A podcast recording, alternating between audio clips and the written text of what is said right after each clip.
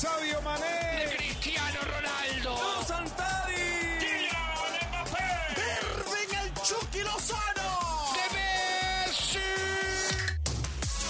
La pasión por el rodar de un balón nos lleva a España, Italia, Inglaterra y otras canchas del viejo continente. Toda la información del fútbol internacional está en Fútbol de las Estrellas.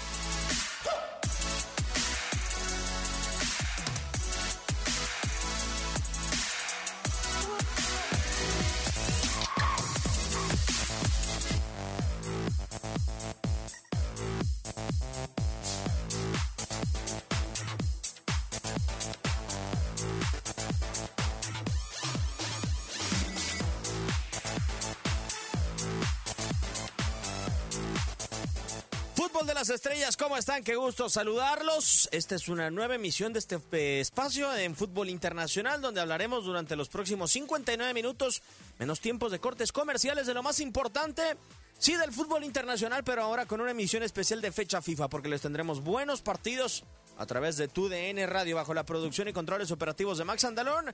Soy Diego Peña, los saludo con mucho gusto en la tarde prácticamente. Si usted está en el carro, en el tráfico de Los Ángeles eh, y nos escucha a través de la K T N Q diez diez A M o en cualquier otra ciudad que nos esté sintonizando, comuníquese con nosotros, arroba T U D N Radio, la cuenta oficial de Twitter, para que interactúe con nosotros. Y para hablar de fútbol internacional, qué mejor que tener a un chileno en cabina. Reinaldo Marcelino Navia, ¿cómo anda, Choro? Muy buenas tardes, mi querido Diego, Max y a toda la gente que nos escucha por T U D N Radio. Acá estaremos analizando, desmenuzando, polemizando todo lo que está pasando en el fútbol europeo hoy en día. Maximiliano Andalón, tiene nombre este como de español, ¿no? ¿Maximiliano? Max Andalón. Como la película, ¿no? ¿Cuál? ¿Cuál? La de Maximiliano. No, por favor. ¿Cómo andas, Max? Muy bien, muy bien, Diego, Reinaldo. Muy muy ansioso ya de, de la fecha FIFA y de hablar de, de todos estos partidos que se ven muy interesantes. Sí, sobre todo yo creo que el que llama poderosamente la atención, señores, es el Alemania-Argentina, que tendremos a través de T U D N Radio el día de mañana a las dos de la tarde, tiempo del este, para que lo sintonice con nosotros, el previo y después el partido, para que nos acompañe. Yo creo que es un partido que siempre que lo mencionemos, Reinaldo, nos rememora siempre a alguna final, ¿no? A la del ochenta y seis, a la del noventa, a la del dos mil catorce, la más cercana. Sí, siempre, perdón, siempre van a ser partidos interesantes, ¿no? Alemania, Argentina, dos selecciones poderosas, fuertes eh, a nivel mundial, campeonas del mundo. Eh, pues hay que ver, ¿no? no Más allá de que es un partido interesante, no deja de ser un partido amistoso donde realmente de repente no se juega como, como si estuviera jugando algo importante, ¿no? Y, pero pues no deja de ser algo entretenido, algo interesante, ¿no? A nivel europeo, dos selecciones poderosas. Y esperemos de que puedan brindarnos un buen partido. Creo que Alemania está en ese cambio de generación también, ¿no? Entonces hay que ver cómo se, se comportan ambas selecciones en este juego amistoso. Es el segundo choque, Max, si no me falla la memoria, después de aquella final en Brasil dos mil catorce. Es decir, exactamente después de haber terminado la Copa del Mundo, si mal no recuerdo, fue en Dortmund también. Un partido cuatro goles a dos en donde Ángel Di María sobresale con un par de anotaciones en contra de Manuel Neuer. Pero ya prácticamente con dos generaciones muy diferentes, un cambio general, generacional impresionante. O sea, ¿quién lo diría? Cinco años después de aquella final, eh, hoy volteas a ver de un lado solamente Marcos Rojo, del otro lado prácticamente nadie para el día de mañana. M- muy rara esta situación. Sí, sí, sí, es prácticamente un cambio generacional completo. Ya lo decías, Marcos Rojo estaba del lado de Argentina, pero Alemania solo presenta dos campeones del mundo. Matthias Ginter y Manuel Neuer son los únicos. Sí, sí, sí se nota mucho la diferencia, sobre todo también vimos lo que pasó en, la, en el Mundial de Rusia, en la Nations League con Alemania. Sí, sí es muy drástico el cambio. Matthias Ginter, aunque sea en la banca, ¿no? Digo, porque, sí. por ejemplo, Manu, mañana Manuel Neuer no va a tener actividad. O sea, hoy habló inclusive en conferencia de prensa Marc-André ter Stegen, que va a ser el hombre, Reinaldo, mañana el designado ante la presión. A mí me parece que no es nada de coincidencia que después de que ter Stegen se manifestó y señaló que quería el lugar realmente de la portería de la selección de Alemania, y después de que Uli Hoeneß, el eh, presidente deportivo del Bayern de Múnich, amenazó con dejar sin jugadores del conjunto bávaro a la selección alemana, pues ahora coloquen a Marc-André ter Stegen. Sí, eh... Bueno, por, por la historia sabemos lo que es Manuel Neuer, ¿no? Pero ya de hace un buen que por su lesión, ¿no? Hace poco nomás que viene volviendo de...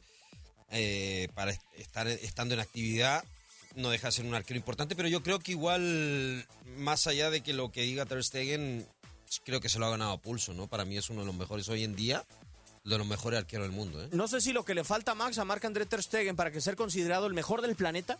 Digo, porque hoy en día como que el debate todavía sigue abierto. Es más, eh, uno, a uno le preguntan, oye, ¿y el mejor del mundo? Y como que todavía te queda esa ligera duda si Manu Neuer sigue siendo el mejor mm. del planeta. Para mí ya desde hace años no. ¿Qué será como, como le están pidiendo a Messi ganar una Copa del Mundo? Ter Stegen a lo mejor ganar un, una Champions, pero jugando, a lo mejor algo más importante con ah, su selección. Puede ser. Igual palmarés sería lo que le faltaría a comparación de Neuer. Pero me parece que... Digo, a Ter Stegen, perdón. Eh... Pero sí, en, en, en su máximo nivel los dos, me parece que es mucho mejor Neuer, pero ya tiene varios años que ya no lo está. Ya no, no digo tanto por la edad, sino que desde que se, la última vez que se lesionó ya parece que no es el mismo, que igual y está no, no lento porque sigue siendo un fantástico portero, pero a comparación de su máximo nivel sí sí se le ve un poquito más lento, que antes tenía más reflejos. El caso de Ter Stegen, que, que no, siempre... dos mil diecisiete, ¿no? Esa lesión que lo deja fuera sí. nueve meses y que llega muy forzado a la Copa del la Mundo. Copa del... ¿Será que el mismo Bayern también, donde no ha sobresalido tanto a nivel internacional? No, porque le tocó una, una, una etapa importante con el Bayern, ¿no? Sí. sí. Sí, sí, sí. O sea, haber sido campeón de Champions League y figurar con Pep Guardiola, yo creo que lo colocó a ser colocado el... Mejor dicho, lo colocó dentro del mejor lugar para un cancerbero a no, nivel pero, internacional. No, pero incluso, o sea, yo, yo mencionaba que Eh, no, no tanto por, por resultados o por cómo haya lo, o lo que haya conseguido con su equipo, sino que yo, yo comparaba como jugadas puntuales eh, o, o diferentes partidos, y por lo menos a, a mi parecer sí, sí se nota un poco más, más lento Neuer a comparación. Por ejemplo, el, un ejemplo que nos queda muy claro a todos, yo creo que el gol de Irving el Chucky Lozano en el Mundial, el Neuer de hace...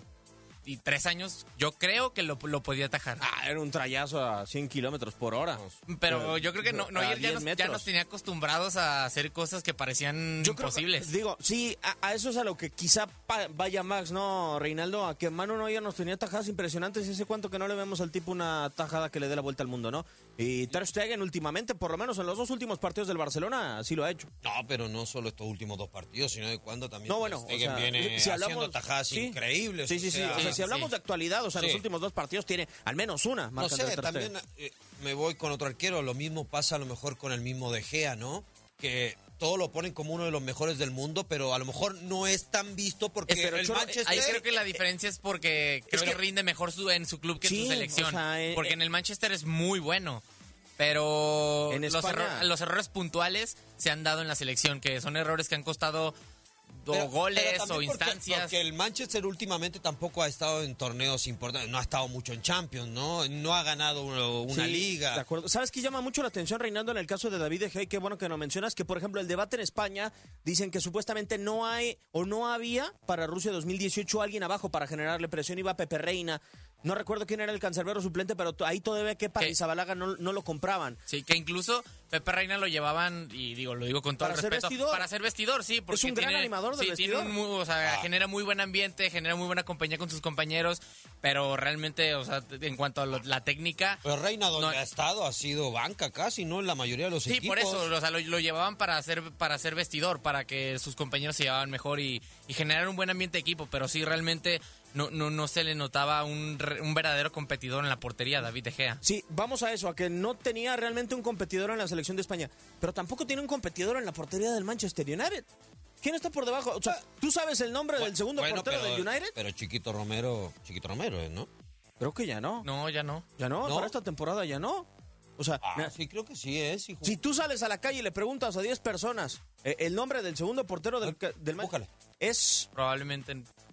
Es seleccionado sub veintiuno de Inglaterra y lo acaban de renovar okay, en el Manchester United. Pero aún así, cuando estaba Chiquito Romero, que era titular en la selección argentina, o sea, sí tenía que sí, bueno, una presión. Lo que pasa que a lo mejor con Chiquito ahí, Romero no había la suficiente mira, te confianza. Voy a decir, para mí Romero era titular en la selección de Argentina porque estaba en un equipo de renombre a pesar de que no jugara. Pues no era mal arquero. O sea, no, mal arquero. No era mal arquero, pero tampoco era como no es... para el nivel para levantar al United. Sí, no, no, no era para el United. Era, era cumplidor. Pero es un portero que te puede presionar.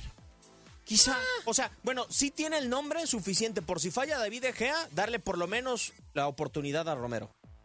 Sí, pero a, a diferencia de otros, los otros porteros, creo que no nos tenía tan acostumbrados a realizar atajas, atajadas que parecían imposibles. Creo que sí, yo lo pondría como portero cumplidor, que a lo mejor las fáciles las para, las de mediana dificultad, pues, alguna que otra, pero no, no, no le recuerdo una que digas cómo lo hizo. Sí, totalmente de acuerdo. Dentro de la plantilla del Manchester United, el que yo recuerdo de manera más reciente es Dean sí. Henderson. Aquí está, el segundo portero se llama Lee Grant. Lee Grant. Lee Grant. Lee Grant. Y ah, aparece Sergio Romero como el tercer portero. Ah, ¿viste? ¿Ah? Pues sigue en el Manchester, ¿no? Sí, sí, sí, o sea, sigue, pero, pero no prácticamente... Pero imagínate, no borrado, que, pero no... O sea, ¿cuántos se acuerdan que Romero estaba en el Manchester United? Ya nadie se acuerda porque no va a selección de Argentina. Está desaparecido Romero. No, bueno, no va a la selección porque se lesionó y hubieron ahí luego un par de problemillas internos también. Pero... Pero por algo el tipo, bueno, yo no entiendo por qué el tipo no ha querido salir de Manchester, ir a otro club. Yo creo que en cualquier otro club de mediano jugaría. Puede ser. Sí, sí tiene la posibilidad. Hablando de este cambio con la selección de Alemania, para volver un poco al partido, les presentamos esto. La Mannschaft sin campeones del mundo. Solamente dos, ya los escuchó, Manuel Neuer y Matthias Ginter. Acá la pieza.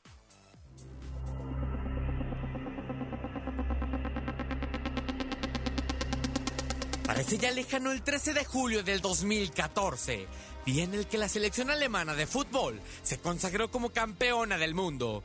Y con la Euro dos mil veinte a menos de un año de iniciar, solo uno de los futbolistas que jugó esta final permanece en la selección.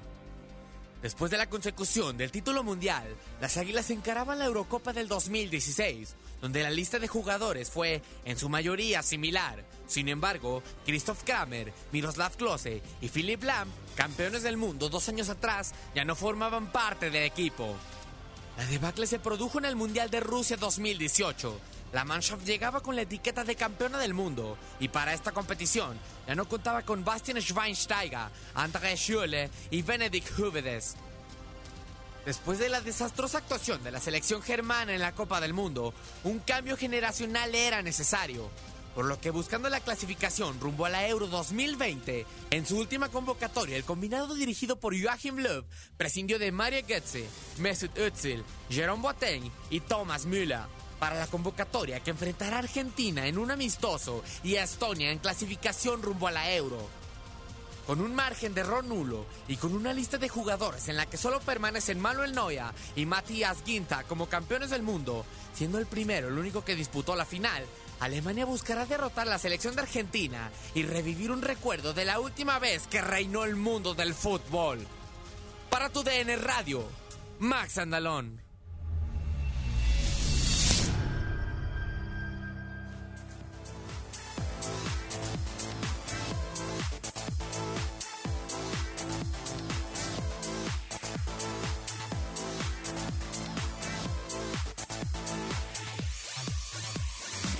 Nombres que realmente llaman la atención y vamos a revisar prácticamente los jugadores o el plantel que era posible para que estuviera a estas alturas en la selección alemana y que desafortunadamente se ha perdido. Manuel Neuer llegó con veintiocho años a Brasil dos mil catorce. Hoy en día tiene prácticamente treinta y tres años de edad.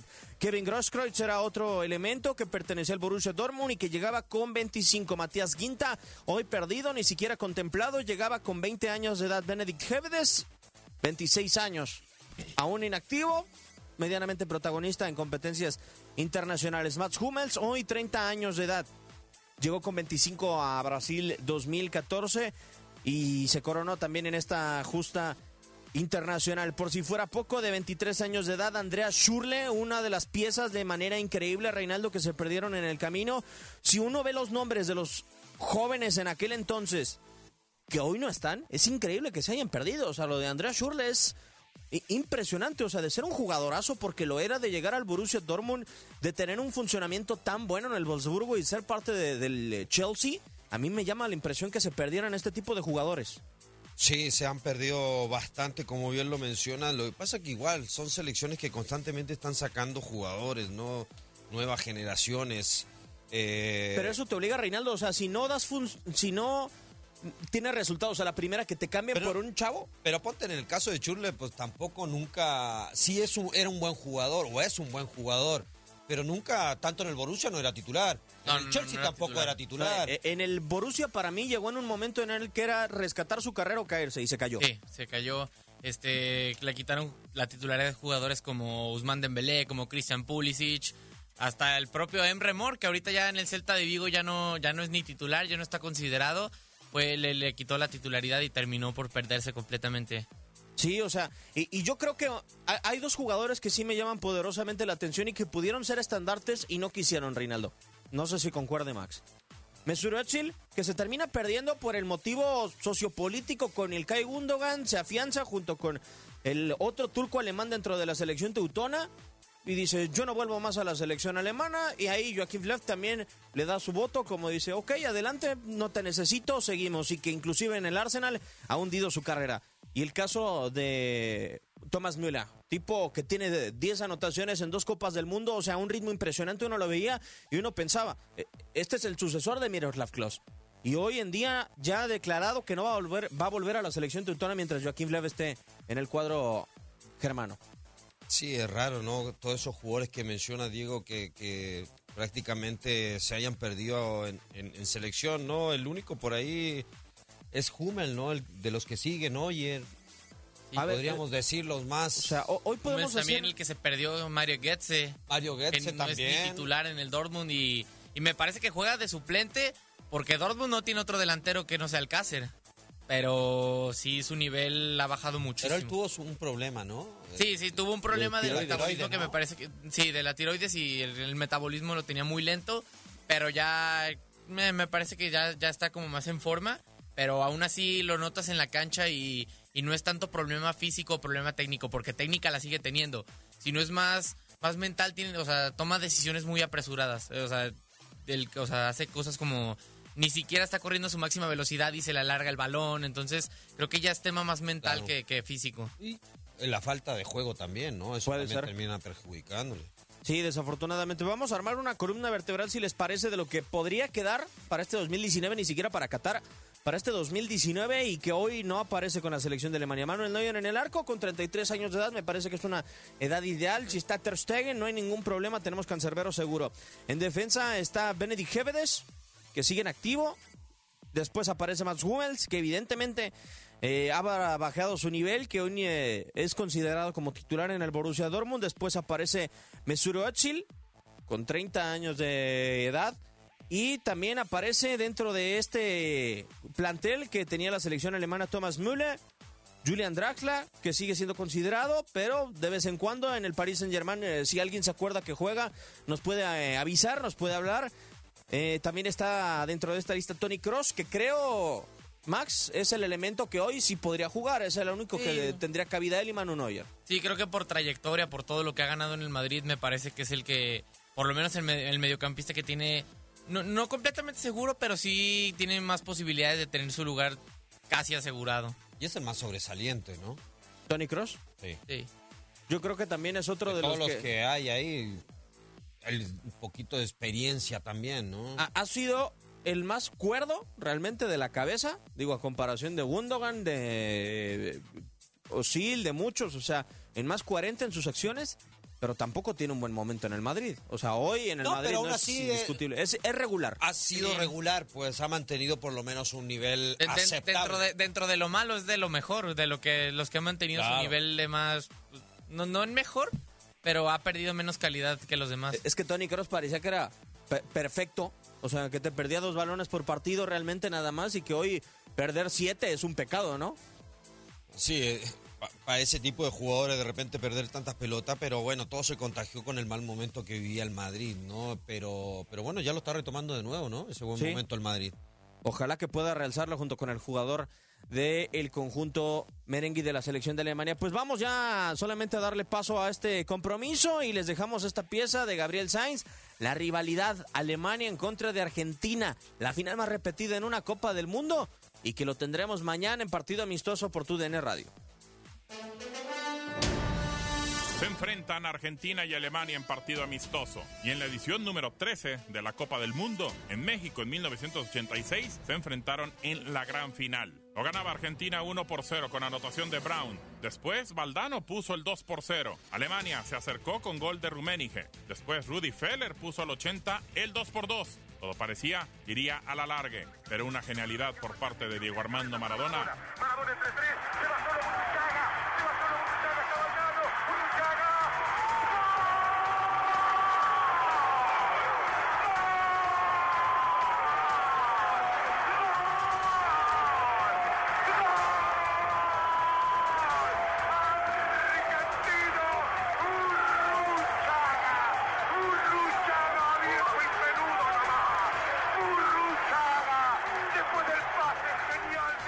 Argentina levantaba así su segundo título en su historia. Se enfrentarían otra vez en la edición número catorce de la Copa del Mundo, en Italia noventa, apenas cuatro años después. Otra vez los mismos técnicos, Franz Beckenbauer y el doctor Salvador Bilardo. El partido se fue cero a cero hasta el ochenta y cinco, cuando una jugada en la cual el uruguayo, nacionalizado ya mexicano, Edgardo Codesal, marcó penal.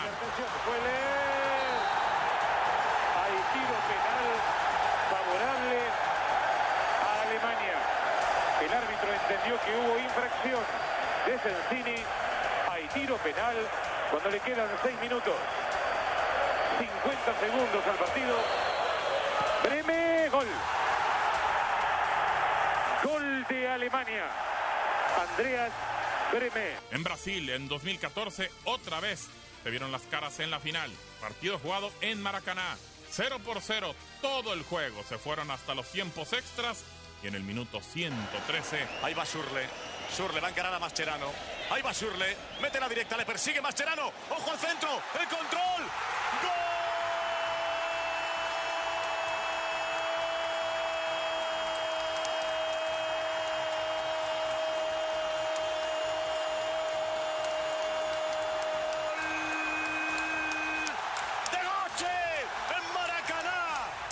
Una rivalidad que tiene mucha historia y que va a escribir muchas más todavía en las páginas del fútbol mundial.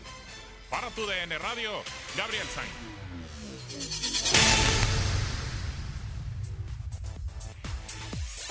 Partido que ya lo sabe, no se puede perder en nuestra sintonía el día de mañana con el previo a partir de la una, tiempo del centro, dos del este, para que nos acompañe en este Alemania en contra de la selección de Argentina. Ya rápidamente, antes de ir a la pausa, Choro, ¿de qué le servirá a la selección alemana enfrentarse a Argentina? Porque creo que por primera vez en mucho tiempo se encuentra con una selección campeona del mundo o con una selección de jerarquía en la que está su, de, un poco más alto que Argentina hoy en día. ¿Con o sin lío?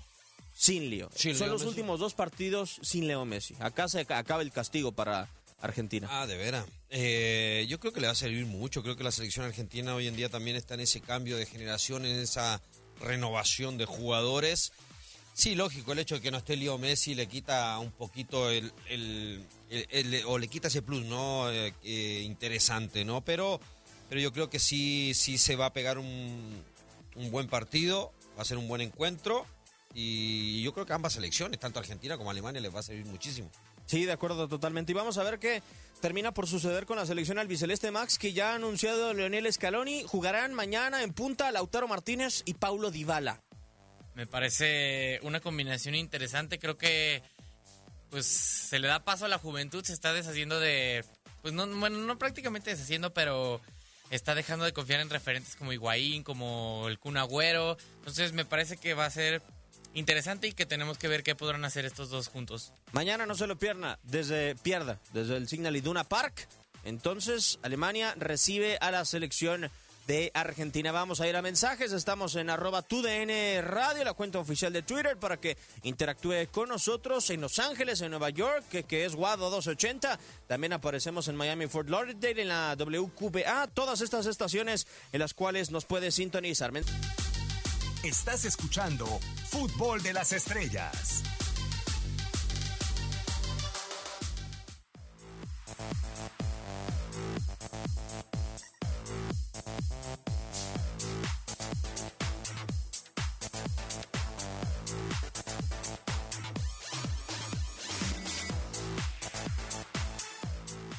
Francia será otro de los equipos que tenga actividad en esta clasificación rumbo a la Eurocopa en contra de la selección de Islandia, que poco a poco pierde esos tintes, Max, de cenicienta que tuvo en la Euro del dos mil dieciséis, ¿no? Sobre todo después de lo que sucedió en Rusia dos mil dieciocho, como una selección que ya ha perdido fuerza, pero que la puede retomar en este tipo de escenarios, enfrentando a una selección como la francesa. Sí, me parece que dependía mucho de, de unos pocos referentes, y más concretamente en el caso de Gylfi Sigurdsson, el futbolista del Everton.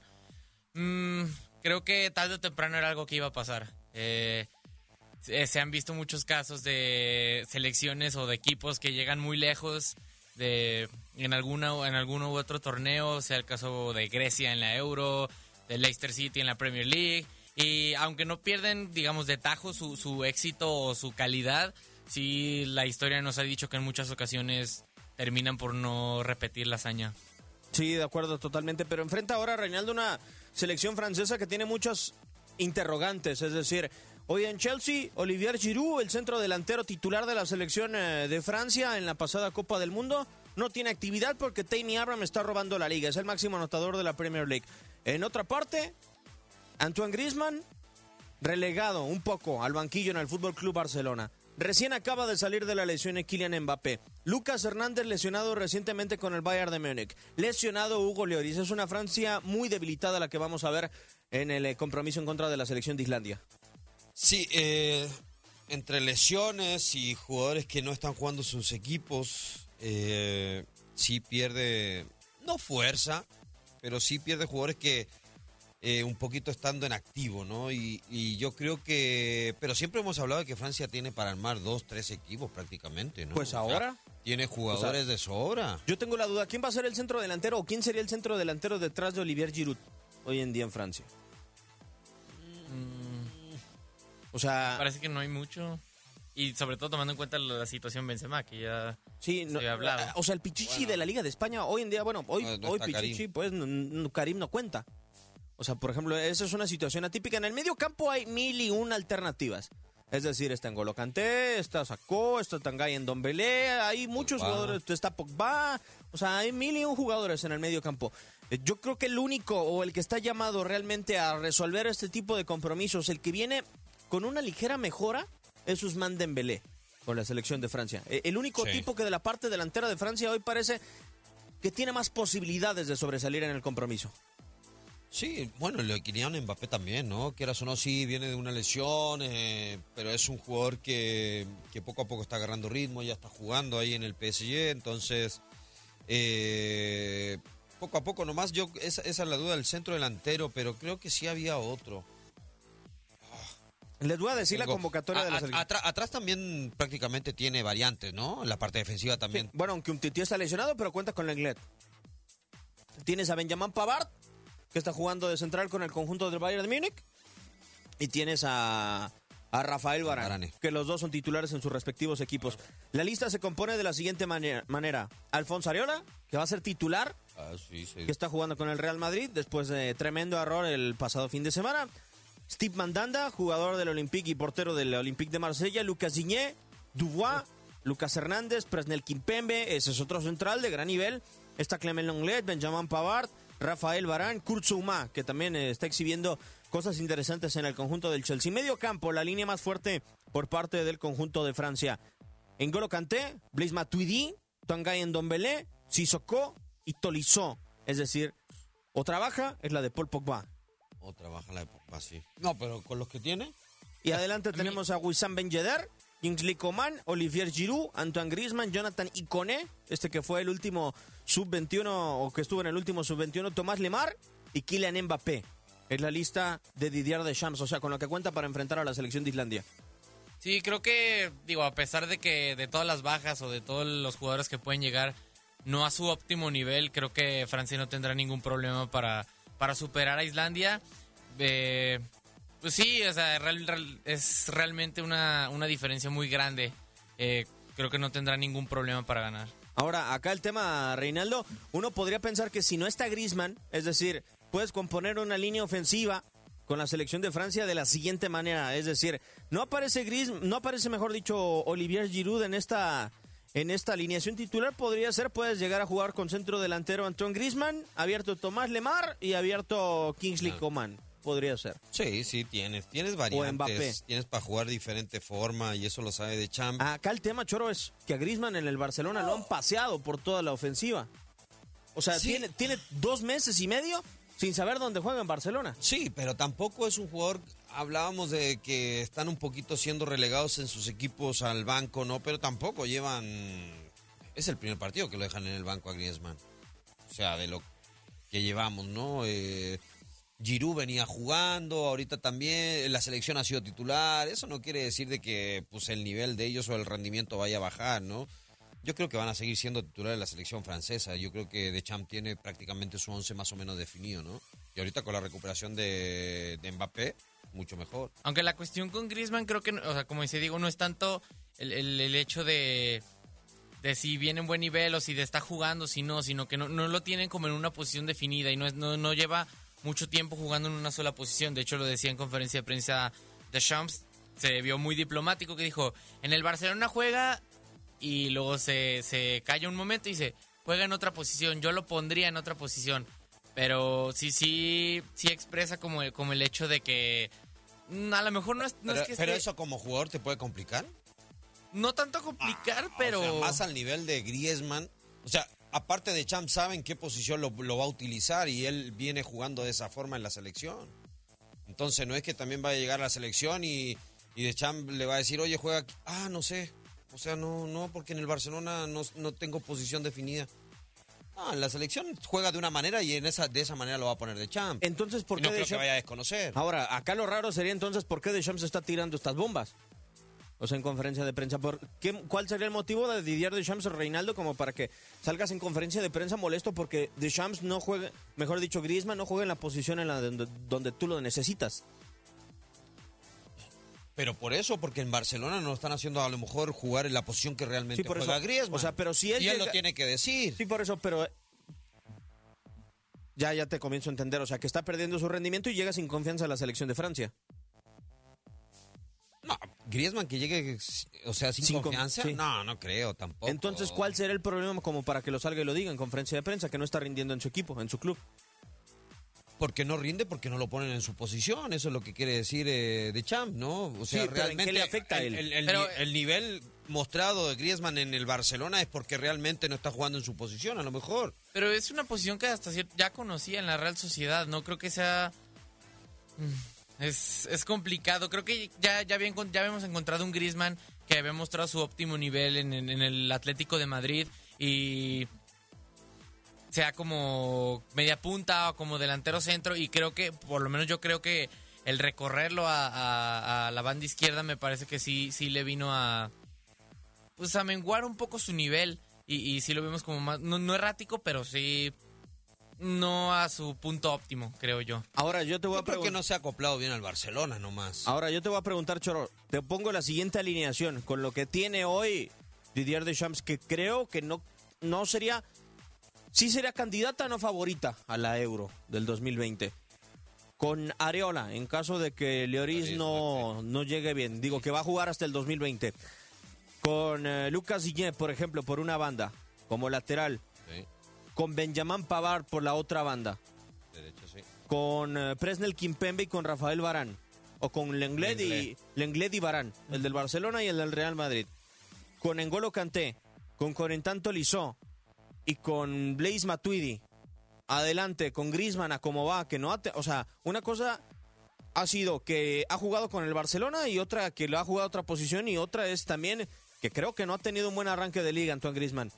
Y después pones a Kylian Mbappé, que creo que es el más sobresaliente de la alineación que estoy dando, y a Olivier Giroud. Ya es muy diferente esta Francia, ¿no? O sea, ya pierde mucho poder. Sí, sí. Pero yo creo que también Griezmann en selección no ha sobresalido como realmente lo, lo vimos en algún momento en el Atlético de Madrid. Sí. Yo creo que ahí se roba, se roba los reflectores otros jugadores, más Kylian Mbappé, que es más sobresaliente, eh, hasta el mismo Coman, ¿eh? Puede ser. Creo que también es más porque... Eh, en el Atlético de Madrid era mucho, re, o sea, o actuaba mucho como referencia al ataque, a pesar de que sí, sí se tenía a Diego Costa, el Cholo jugaba mucho con un cuatro cuatro dos y estaba acostumbrado a jugar muy adelantado, y ya, ya en el en el Mundial de Rusia sobre todo estuvo más acostumbrado a jugar como, como un organizador, y normalmente era Kylian Mbappé el que terminaba definiendo las jugadas, o tenías también a Tomás Lemar. Pero sí, sobre todo creo que, que Griezmann actuaba más como, como un organizador más que un definidor. Pero, pero él, él, quieras o no, era la figura en ese momento del Atlético ah, sí, de Madrid. Sí. Eh, o sea, él, él era, era Griezmann. Sí. Era el goleador, era la figurita, el que se llevaba todo. Acá no, o sea, a, empezó a aparecer Mbappé en la selección y Griezmann. Adiós Griezmann. Y era todo Mbappé. O sea, el chico, el joven, dieciocho años. O sea, al Barcelona él sabía lo que iba al Barcelona, más allá de que... A, Bueno, el Barcelona, ¿qué jugador no, no tienta, no? ¿Quién no quiere ir al Barcelona? Pero tú sabes al rol realmente que vas al Barcelona. Ya no vas a ir a decir, oye, yo juego aquí. Ahí te vas a tener que acoplar a lo que te diga el técnico. Eh, en el Barcelona es ser cola de león. O de... Sí, claro. Por lo menos ese es el caso de Griezmann. Para mí es cola de león hoy en día en Barcelona. Sí, me parece que... no Igual y no tanto, obviamente no llegar a, a decir, no, pues yo juego en esta posición, ahí háganle como quieran, yo quiero jugar aquí. Pero... Pero en el Barcelona no lo van a aguantar tanto como lo aguantaban en el Atlético. Ah, no, no, o sea, no, no, no, tienes dos, tres no. partidos como lo que está pasando ahorita. No ha funcionado, no ha hecho goles porque a la lleva banca. A Griezmann para goles a la banca. O sea, sí. Tienes dos o tres más ahí que... O cambias el sistema para que pueda jugar otro jugador, o sea... Es lo que le ha pasado un poquito y yo creo que eso lo ha llevado a Griezmann a perder un poquito la confianza, ¿no? Si se, se nota un poquito... como distraído, nervioso en algún momento, no ese Griezmann que acostumbrábamos a ver con esa tranquilidad, dubitativo. Claro, mucha presión. Yo creo que hay mucha presión, aparte porque él también quería salir ya del Atlético y quería ir a Barcelona. Ah, bueno, forma. Ya lo había cantado desde mayo. Pero bueno, por lo pronto, sábado, la selección de Noruega estará recibiendo a la selección de España, que dentro de su lista tiene a un jugador sobresaliente realmente, un tipo que fue Balón de Oro de Europeo sub veintiuno, y que ahora llega como campeón también, Dani Ceballos, quien dice, dejó al Madrid para considerar llegar de una mejor manera a la Eurocopa. No, no, yo creo que el Real Madrid está bastante bien, creo que eh, sí que hay bastantes lesiones, pero no me da pena, sino yo sé mi objetivo cuál es este año, sé de un primer momento eh, lo que tengo en mi cabeza, que era jugar, disfrutar, y ahora mismo estoy muy feliz. En el Arsenal he jugado diez partidos donde estoy demostrando poco a poco eh, mi mejor nivel, pero es difícil porque al principio una adaptación siempre cuesta, pero ahora mismo estoy donde quiero estar y estoy muy feliz. Mi idea era clara desde un primer momento, mi idea era salir, jugar, eh, disfrutar del fútbol, que los otros dos años anteriores no lo había hecho y creo que he acertado porque a la vista está que tengo la oportunidad de estar aquí y no es por... por no jugar, sino por estar jugando, disfrutando y haciendo a buen nivel. Dani Ceballos, un tipo que se considera desequilibrante dentro de la roja española, Reinaldo, y que deberá de tomar cierta relevancia porque en el medio campo la convocatoria es la siguiente, con Ceballos, con Rodri, con Cazorla, con Sarabia, con Busquets, con Luis Alberto, con Thiago, Saúl Ñíguez y Fabián Ruiz, es decir, no aparece un tipo, por ejemplo, como Isco, que me parece de un perfil muy similar al de Dani Ceballos. Sí, pero un Isco que no viene jugando también, ¿no? ¿no? Y no está pasando su mejor momento. Eh, un Dani Ceballos que él mismo lo dice, prefiero salir, prefiero ir a otro club, estoy jugando, estoy contento, estoy feliz. Y quieras o no, eso le puede dar la posibilidad de a lo mejor ganarse una titularidad en la selección española. Es una selección española también totalmente nueva, ¿eh? Sí. Muy renovada, muchos jóvenes. Donde no domina como tal un equipo, digo. ¿eh? No, claro. O sea, llegó, llegó a dominar el Barcelona. Barcelona y Real Madrid prácticamente, sí. ¿no? Pero ahora... ahorita vemos muy variada esta selección española. Sí, la, la convocatoria, Max, con De Gea, con Kepa, con Paul López, con Dani Carvajal, con Jesús Navas, con Sergio Ramos, con Diego Llorente, con Reguilón, con uh, Raúl Albiol, Pau Torres, Juan Bernat, Íñigo Martínez, Rodri, el del Manchester City, Ceballos, Cazorla, Sarabia, Busquets, Luis Alberto, Thiago, Saúl, Fabián, Gerard Moreno, Oyarzábal y Rodrigo, el del Valencia. Sí, exactamente, ya no domina un solo equipo. De hecho, es curioso el caso de que el, el equipo que más aporta es el Villarreal. Es el Villarreal con Raúl Albiol, Pau Torres, Gerard Moreno y Sergio Reguilón. Algo que tenía... No, Reguilón es Sevilla, ¿no? Ah, sí, sí, sí, perdón. Este, Santi Cazorla. Sí. Eh, sí, no, algo que no se veía desde hace prácticamente cuántos años, desde el Aragonés, desde Del Bosque. Uh, Estábamos acostumbrados a... Bueno, yo creo que el tipo más pensante o el mejor jugador que yo le recuerdo al Villarreal dentro de la selección de España es naturalizado, Marcos Sena. Marcos Sena, que jugó en selección, el brasileño. Sí, sí, era prácticamente... O el Madrid reforzando al Barça o el Barça reforzando al Madrid. Todas estas plantillas, a lo mejor uno que otro. Jesús Navas, Pedro en su etapa en el Chelsea. Pero era completamente Madrid y Barcelona. Y creo que ya se está, o sea, se está gestando una nueva generación que va de la mano con, con, con el hecho de que también el Barça va, va, está, está entrando en un cambio generacional. Ya la Masía ya no la vemos tan productiva como en otras generaciones.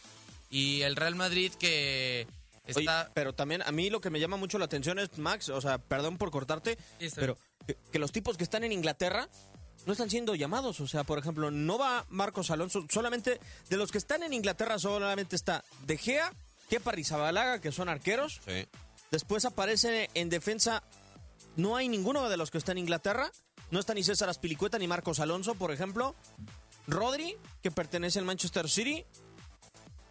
Y de ahí en más, ninguno. Ninguno. Más. O sea, no hay David Silva, no hay Marcos Alonso, ya lo habíamos dicho, ya lo habíamos platicado. El Pedro. Ca- Pedro, o sea, ah, ninguno. Azpilicueta. O sea, podemos sí. decir que se perdió una generación, o los tipos que estaban en Inglaterra. Sí, claro. Que era lo que priorizaba antes la selección española. Vas a Inglaterra, tienes un ritmo diferente al de la Liga Española. Bienvenido a la selección española. Ahora, será una selección española también que futbolísticamente irá a cambiar, porque traía una esencia de, de buen fútbol, ¿no? Sí. Que la traía de años. Sí, sí, sí. Ahora, con toda esta combinación de jugadores, pues irá a cambiar su estilo, su forma de jugar. Habrá que verse, pero sí, incluso ya, ya no cuentas con esos referentes de hace años. Ya, ya no hay una figura que, que veas que igual y puede alzar la mano para con, este, considerarse como el próximo referente, por lo menos en el ataque, porque sí contamos con Ramos en la defensa. Igual y De Gea en la portería, pero por lo menos en, en, en el aparato ofensivo de la selección no hay uno que digas, él es el a lo mejor el crack, el diferente, el, el, el mediático. A mí me parece que no... O sea, hay mucho talento, sí, pero no hay un jugador que sobresalga mucho por los que encima de los demás, o un referente.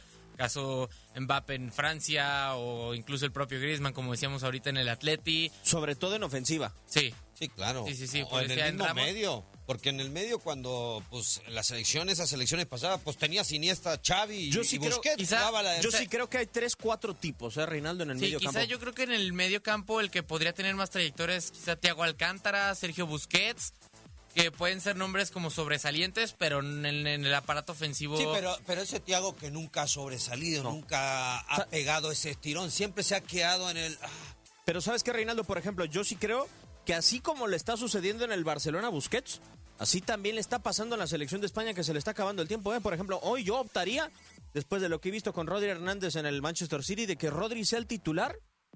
Y creo que una muy buena carta es el chico que fue campeón europeo sub veintiuno, Fabián, el, el, el Nápoles, juega bastante bien. O sea, para mí tiene que ser titular. No sé el acompañante, no sé si Ceballos, no sé si Saúl Ñíguez, no sé si, te, si Thiago Alcántara. Tampoco está el, el de Nápoles, ¿no? Eh... Fabián Ruiz, sí. No, el otro. Ah, Callejón. Callejón, Callejón tampoco. No, y no, antes, no. Pero ha tenido buenas temporadas con sí. el Nápoles. Sí, pero está cepillado. Entonces, y es un jugador, quieras o no, de un poquito de trayectoria, ¿no? O sea. Y los que me llaman mucho la atención, Max, que creo que han tenido buen rendimiento y pueden sobresalir: Juan Bernat en el Paris Saint-Germain y Pablo Sarabia.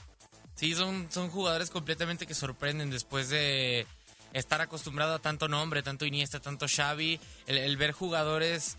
Igual no, no vamos a decir menos mediáticos. El, el, sí, sí sorprende bastante, pero creo que es una selección que dentro de su juventud o su no inexperiencia puede encontrar buenos referentes. El caso de los que ya mencionaste, puede estar este Rodrigo, puede estar Saúl, que es actualmente el, según Transfermarkt, el jugador más caro de español.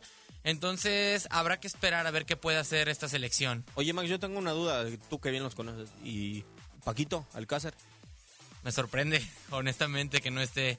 Después de que pues tenía te, ha tenido un muy buen arranque de la, de la Bundesliga, los, a lo mejor los cuatro primeros partidos, cinco, muy buenos. Y ya eh, en los últimos partidos sí se ha visto un Dortmund que tarda un poco más en... en en meter el balón al arco, contra un, un empate contra el Werder Bremen, contra el Freiburg, los dos a, a dos goles. Pero sí, me, honestamente me sorprende que no, que no esté Alcácer en esta lista. Ahora, si realmente nos vamos a la lógica, entonces con lo que está sucediendo con Dani Ceballos, que él quería minutos para la Eurocopa, Reinaldo, pues prácticamente la mayoría tienen minutos en sus equipos. Acá lo que sí llama la atención es que prefieren tener minutos en sus equipos a estar en grandes instituciones, o para sea, estar en la selección se de España. Está, ¿Se está este, priorizando la, la forma actual? Puede ser, ¿no? Yo creo que sí. Sí, sí yo creo que también, ¿no? O sea... Difícil, es difícil. Aparte también se vino lo, lo de, bueno, la salida de Luis Enrique, que quieras o no también termina, termina pegando un poco, ¿no? Y, y ahora el, el cambio técnico, hay que ver quién realmente puede quedarse ahí, o, o no sé si ya se va a quedar este técnico. Robert Moreno. Se va a quedar con la selección española, entonces... Pero hay que, hay que, hay que ver, ¿no? Cómo, cómo va a funcionar esta selección española. Sí, lógico que sorprende de repente no ver jugadores de peso, de nombre, porque sí son a lo mejor buenos jugadores, pero sí son como un nivel muy parejo todos, ¿no? Sí, de acuerdo. O sea, no, no está esa figura sobresaliente. Podríamos decir atrás nomás Ramos, ¿no? Que es el de más experiencia, el que juega en el Real Madrid. Pero, por ejemplo, hoy a Ramos, digo, no sé si, por ejemplo, Albiol vaya a volver a ser su pareja ahora en la selección de España. O sea, porque, por ejemplo, la pelea más o en el medio campo sí creo que hay una competencia. No tan alta, pero donde me va a parecer interesante la competencia es por las laterales. Si Carvajal va a ser titular sobre Jesús Navas después de lo que está haciendo con el Sevilla. Y si este Juan Bernat le va a poder ganar a Reguilón. Eso es interesante.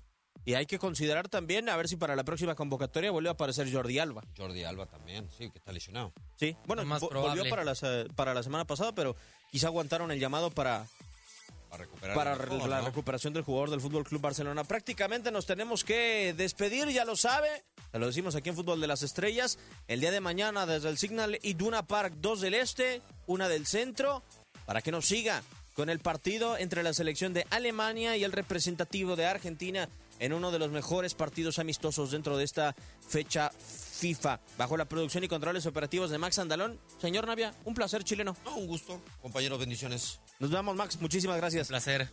Un servidor, Diego Peña, le da las gracias. Esto fue Fútbol de las Estrellas.